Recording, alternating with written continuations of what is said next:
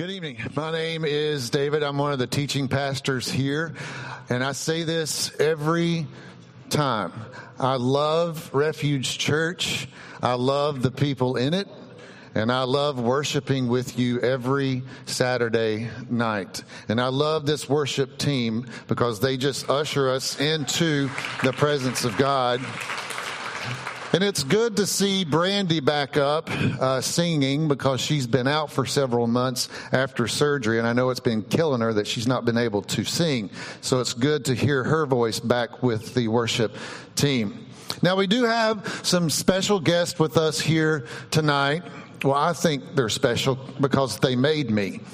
Um, they are my parents who are visiting us all the way from Western North Carolina. And we have already had people tell my dad that he should be in a movie because of his Southern country accent.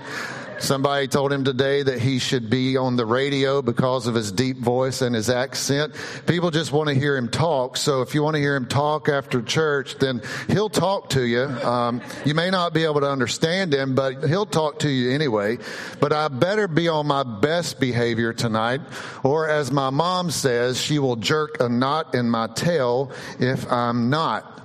So tonight we are beginning a new series called The Everlasting Life of Jesus, which is going to take us through Easter. Now tonight I want to look at a message that would normally be a Good Friday message, which means that we're going to be focusing on the crucifixion and the death of Jesus. A few months ago, I preached a sermon here called Why God Did It That Way. And we walked through scripture talking about the different sacrifices that God had to make to cover the sin of humans. And we started, we went all the way back to Genesis, where God made the first sacrifice to cover the sin and shame of Adam and, and Eve. And I called that a lamb for a man. And then we focused on the children of Israel when they were in captivity in Egypt. And God told each family to sacrifice the lamb and put that lamb's blood over the doorposts so that the angel of death would pass over. And I called that a lamb for a family. And then we walked through the rest of the Old Testament to where one time a year called the Day of Pentecost, the priest would make a sacrifice to atone for the sins of the children of Israel, and I called that a lamb for a nation. And then we get to the New Testament where Jesus shows up and Jesus says, I am the blood of the new covenant. When John the Baptist looks at Jesus, points to him and says, behold, the Lamb of God who takes away the sins of the world. Jesus, the final sacrifice. And I called that the Lamb for the world. Which brings us now to the crucifixion of Jesus. And I do have to warn you, this is neither a feel good sermon or a pleasant one to hear. It might even sound graphic to some people, but I believe many people skip over this part just because of that.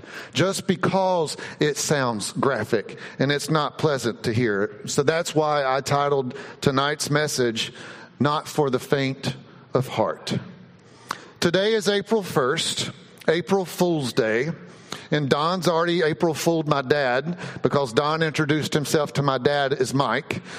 And which stumped my dad because my dad's name is Mike. So it kind of, you know, threw him off a little bit.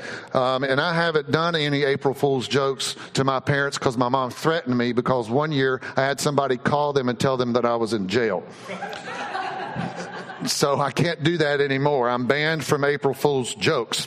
But since we're talking about the cross tonight, I wanted to start out by reading what Paul says about the message of the cross, since today is April Fool's Day. In 1 Corinthians 1:18, Paul says, "The message of the cross is foolish to those who are headed for destruction, but we who are being saved know it is the very power of God. You know, the word foolish is where we derive the English word moron. which means absolute nonsense, which means absurdity. I mean, think about it that anything could happen, anything significant can be accomplished through the death of a carpenter. That one man could die on a piece of wood on a nondescript hill in a nondescript part of the world, thus determining the destiny of every human seems absolutely absurd.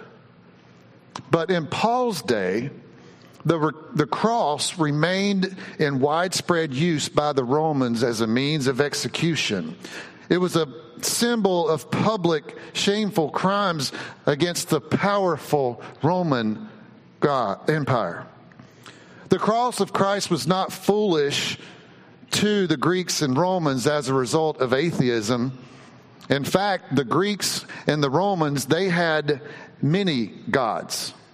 But the cross of Christ was foolish to that pagan culture because Jesus Christ was rejected by his own people and crucified like a common criminal by the Roman Empire. So, from the Greek and the Roman perspective, that was no kind of God that they really wanted to worship. But then Paul goes on to say, but for those who are being saved because of their faith in Christ, the cross is understood to be God's most powerful act. You see, God's son did not lose a fight with the Jewish leaders or the Roman government. God the Father sacrificed his son Jesus for human sin. And Jesus, in spite of all his limitless power and his limitless authority, gave up his life to cover the sins of those who are perishing. Now, tonight we're going to be looking in detail at the crucifixion of Jesus and what that, what did that entail? What did it look like? But for us today, the pictures of the crucifixions that we see in churches and even our picture Bibles or whatnot, they do not accurately reflect the true nature of what Jesus went through. Because I think that none of us would want to see any pictures that accurately reflect exactly what Jesus went through on the cross.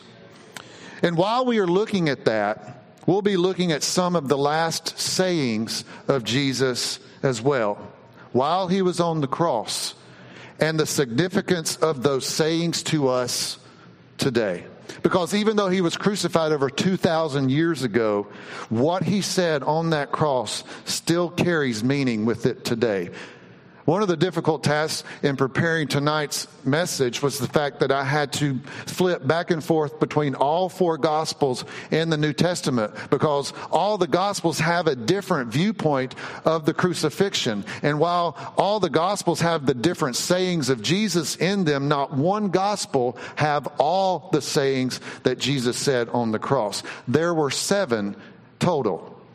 We're going to be looking at four of those tonight. But not only did God's did God require Jesus' death to set us free from sin and open the doors for eternity with him, but the cross and what Jesus went through on the cross today describes the realities of human suffering, abandonment, and death. You know, like I said earlier, the crucifixion was a normal part of the death penalty in the Roman Empire. It's where the worst of the worst were publicly shamed and executed. And tonight I'm going to give you a synopsis of the normal procedures that the Roman soldiers would carry out before crucifying someone and what Jesus went through. First, Jesus was arrested and not just by a few people. Jesus, this one man, was arrested by hundreds of men. Then Jesus was taken back and forth between Pilate and Herod, who were in different cities. And while these men were dragging him back and forth between these two cities, they were beating him because Pilate didn't want to make any decision. He didn't want to have anything to do with what was going on with Jesus. Herod didn't either. So they would go back and forth until a decision was made and they would beat him and drag him all the way. And then before Jesus was shown to the public, he was scourged. Now, the scourging procedure is mentioned in Matthew 27, Mark 15, Luke 23, and John 19. But here's the thing they mention it. But if you want to do more research, if you want to dig deeper into the history of scourging, then you really get the picture of what Jesus actually went through. And that's what we're going to look at tonight. These Roman soldiers followed the normal procedures when they scourged Jesus. First of, first of all, they tied straps around his wrists and they drew up his body so far that only the balls of his feet were touching the ground. This would give definition to every muscle, but it would also cause excruciating cramping. And then these men would come with leather straps in their hands, and tied to these leather straps were pieces of glass, pieces of metal, and pieces of stone. One would start at the neck, one would start at the ankles, one would be in the front, one would be in the back. These men were pros. We have an English phrase today that dates all the way back to this scourging process.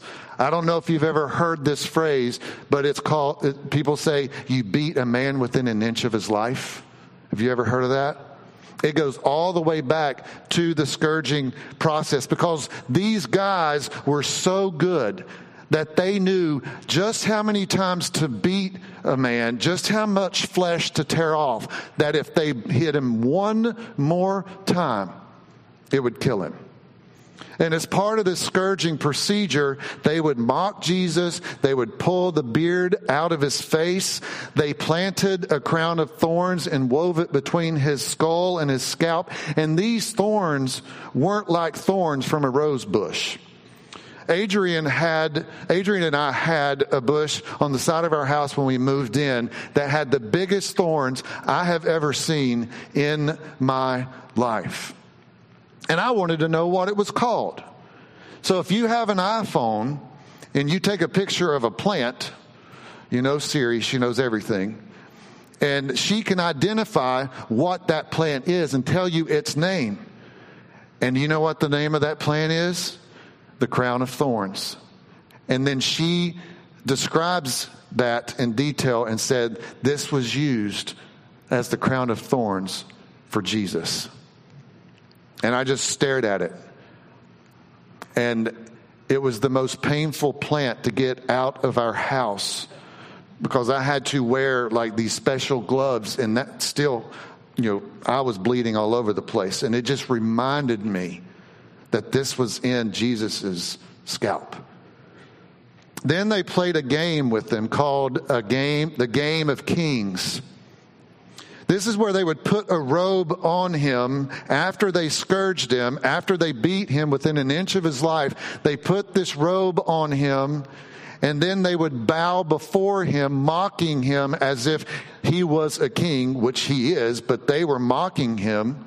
And they would leave that robe on him long enough to where it would stick and it would dry to the wounds that he had and then they would rip it off, thus open up all the wounds back up and even further. And they would do this over and over and over again. Now, this was all before the cross. Then they placed this heavy cross on his badly wounded back and made him carry it through the city while people were standing on each side screaming at him, spitting on him, mocking him. And then they made their way up to Calvary, which was not a beautiful hill at all. It was a very ugly, foul smelling place where so much blood had been shed from the previous crucifixions. Then, when they got to Calvary, they stretched him out on the cross and they drove spikes as long as eight inches in his wrist and feet, and not in the places that we see in most of the pictures that you just saw a minute ago. Because in most places that we see, in most pictures that we see, we see it driven here. But that's not accurate. Because if you drove a nail here and put him on a cross, your hand would slip out because there's nothing holding you in place here. So they would drive it here between all the bones and it would hold him to the cross. And then they raised him up and the cross would fall in this deep hole which would allow it to stand up straight. And it dropped with so much force that the psalmist prophesied some 800 years before about how much force he endured when this cross dropped. And in Psalm 22, it says that it dropped with so much force that his bones came out of joint. Now, this is probably not a good picture in your mind right now. And some of you probably wish that I would shut up.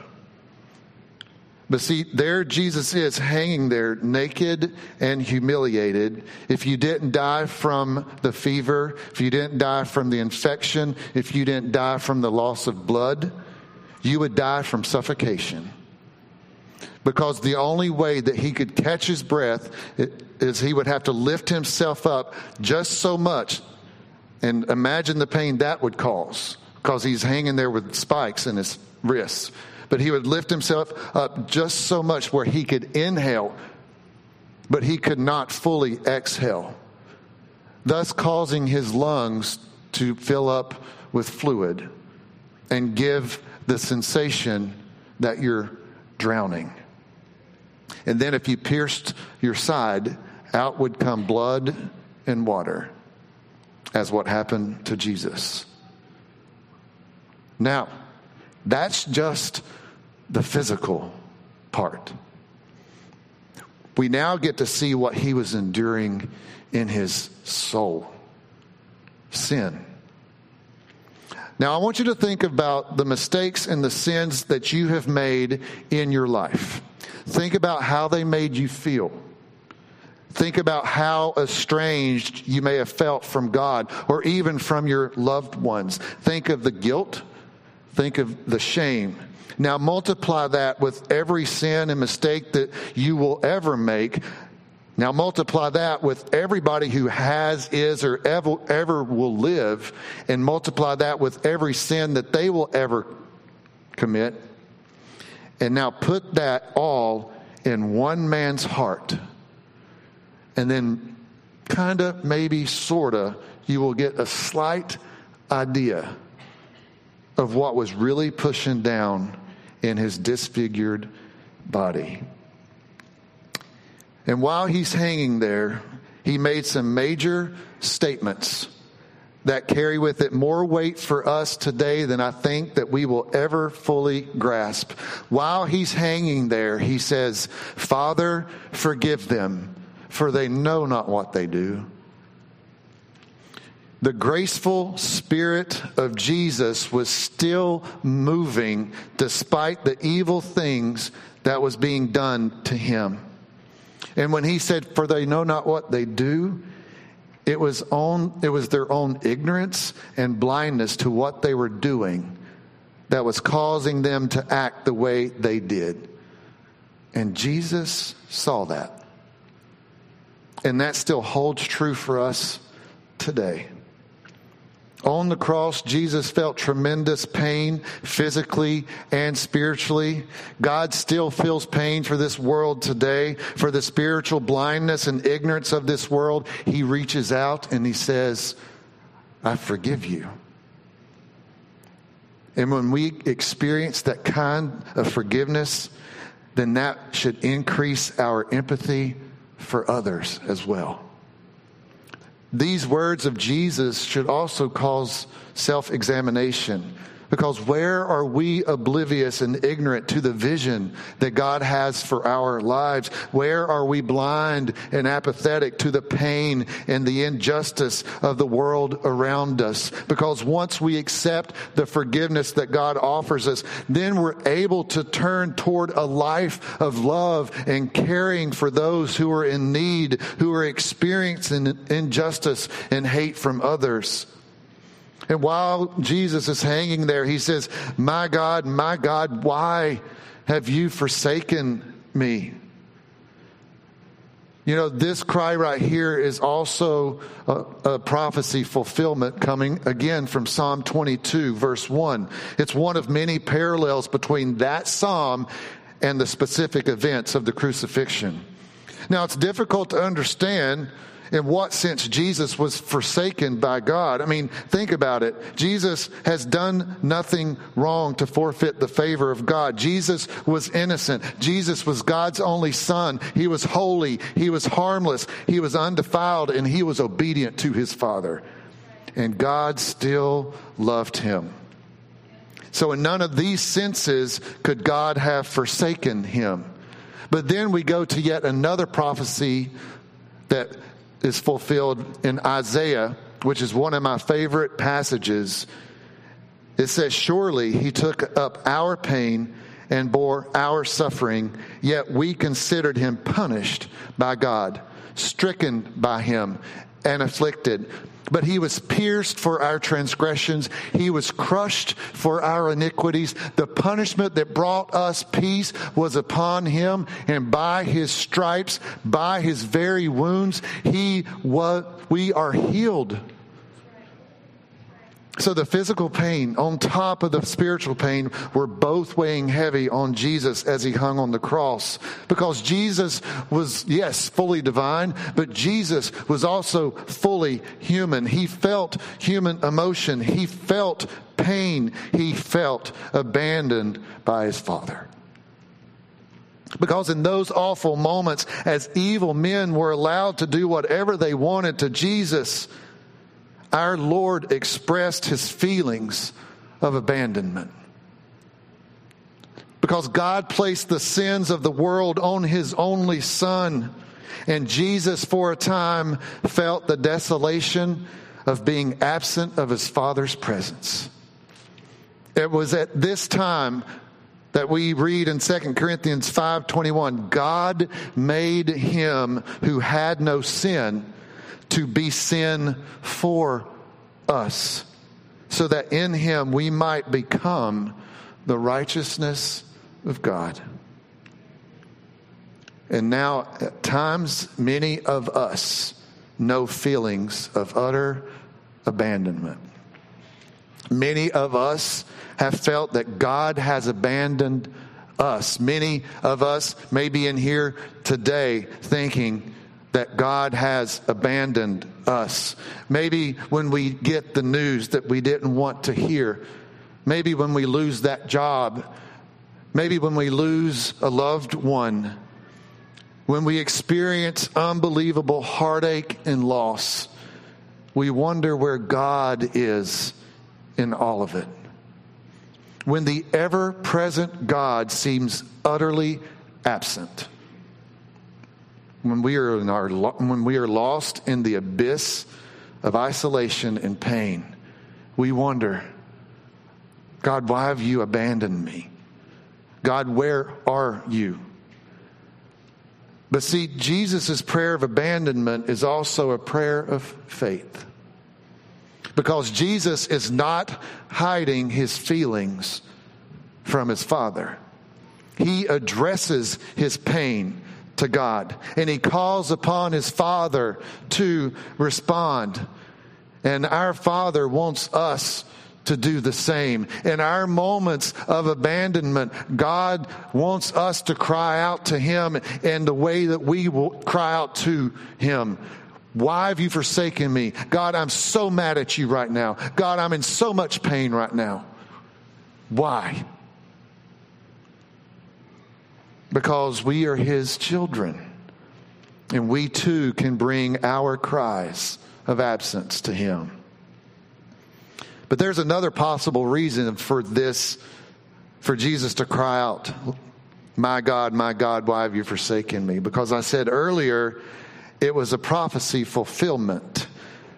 Because Psalm 22 1 says, My God, my God, why have you forsaken me? Why are you so far from saving me, so far from my cries of anguish? It could be that Jesus' intent in quoting Psalm 22 1 was to point his hearers to that psalm because his hearers knew the law, they knew the Old Testament, and they knew what Psalm 22 says. And when they read Psalm 22, they would no doubt see the many fulfilled prophecies including, included in that Song of David. So even while Jesus is experiencing the agony of hanging on the cross, Jesus was teaching the crowds and proving yet again that he was the Messiah who was fulfilling the scriptures. And then while he was hanging there, he said, It is finished. It is finished is the English translation of the Greek word tetelestai. It means I did exactly what I was set out to do. And what was he set out to do? To become our kinsman redeemer, to pay our sins in full, past, present, and future. But another cool thing about this word is the fact that it's in the perfect tense in Greek. That's significant because the perfect tense speaks of an action which has been completed in the past with results continuing into the present. It's different from the past tense, which looks back to an event and says, This happened. The perfect tense adds the idea, This happened, and it's still in effect today. So when Jesus cried out, It is finished, he meant it was finished in the past, it is still finished in the present, and it will remain finished in the future.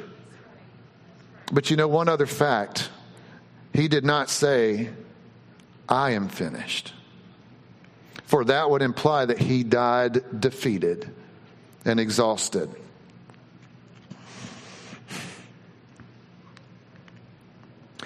The remarkable thing is, they couldn't kill him. The Bible says that he gave himself for us. Galatians 2:20 says, "I have been crucified with Christ, and I no longer live, but Christ lives in me. The life I now live in the body I live by faith in the Son of God who loved me and gave himself for me." Which brings me to what Jesus said right before he died. He said, "Father, into your hands I commit my spirit." He gave himself up for us. He gave up himself for us. Let that sink in. They could not kill him. He loved us so much that he endured so much pain, both physically and spiritually, in order to have a personal relationship with us. Sin required the death of Jesus in order that we can have life with him. So picture him on the cross. And he says, Father, into your hands I commit my spirit. Behold the Lamb of God who takes away the sins of the world. For God so loved the world that he gave his only Son, that whosoever believes in him shall not perish, but have everlasting life. The cross was gross, the cross was bloody.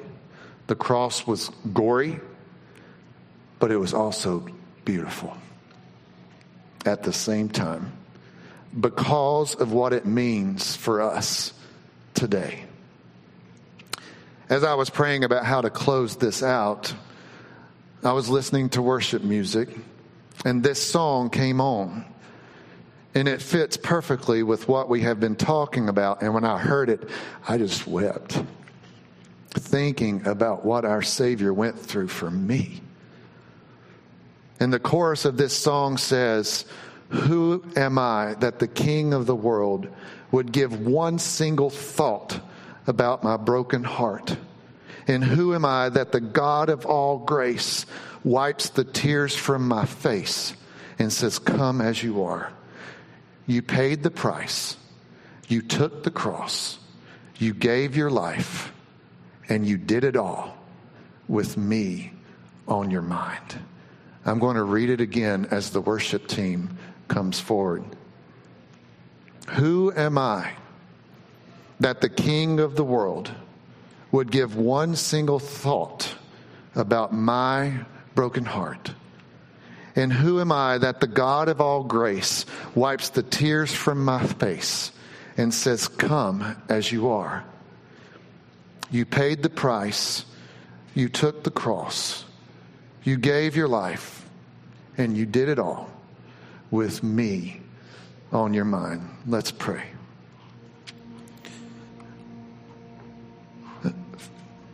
Father, sometimes I'm just utterly speechless when I think about what you went through in order for me to be able to have a personal relationship with you. Jesus, I just want to thank you.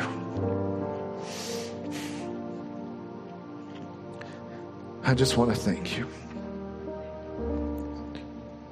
Because of what you did for me. And now I get to be with you forever. When you were hanging on that cross, you had every one of us in this room on your mind. Thank you. We love you so much. Amen. Miscellaneous. Okay. Uh, so what what do we have left in miscellaneous Nothing. Nothing. Where did it all go? I, diapers. Diaper. Since when does diaper money come out? Listen up, you two. We need to talk about Easter. Honey, we would love to talk with you about Easter, but mommy and I'm daddy sick are of kind waiting of busy. on you guys. Lucy, hi. Um, look, we know how important it is for you to invite our family and friends to Easter services. We've just been really busy lately. Okay, that's enough, big guy. Excuse you? Who are you inviting to Easter service? I need names, people. Okay. Have you been letting her listen to sermons in the minivan again? Uh, sweetie, can you please just get off the coffee table?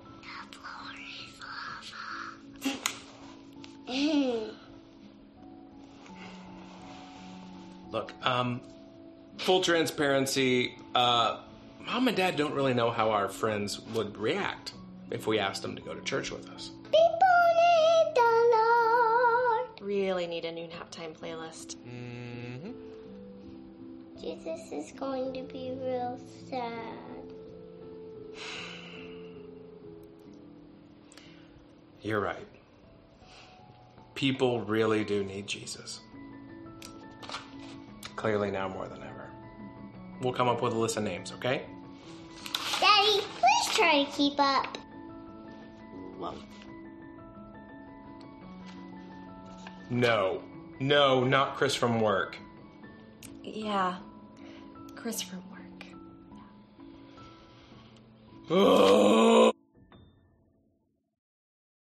talking to Nicole earlier this week, and I said, you know, at Refuge, we do try to keep Easter kind of simple and intimate and honest because that's who we are as a church. So, no big spectacles. Or I told Nicole, I said, so we're not going to rent out a helicopter and throw bunnies out of an airplane.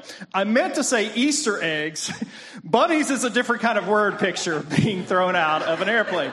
No one would forget the name Refuge if we would do that. Um, but we are, if you've been here for any length of time, you know we are a unique church. I call us sometimes the unicorn church. People just don't think we actually exist because of who we are and how we do things. And you have found refuge and you have made a home here. But there are other people like you. And so if you know other people who are like you or other people who need a church like refuge, I do encourage you. Easter is an easy time to invite someone to come with you and grab dinner afterwards on a Saturday night and they can still do Easter at home on Sunday morning. Next week, The music is going to be fire. I've been working with Brandy putting that together this week. I am going to preach my tail off next week. I promise you that so you can feel confident that if you bring somebody with you, It'll be an amazing service. Uh, we do have these little cards that you can pick up in the lobby. They're little square invite cards. It just says who we are, come as you are, and be loved. It's got our address and worship time on the back of it. Most importantly, we want to continue to be a safe place for all people to explore their faith in Jesus and his resurrection. And next week will certainly be an opportunity to do that as we look at the everlasting life of Jesus and, more importantly, the resurrection of Jesus. God bless. Love you all. See you next week.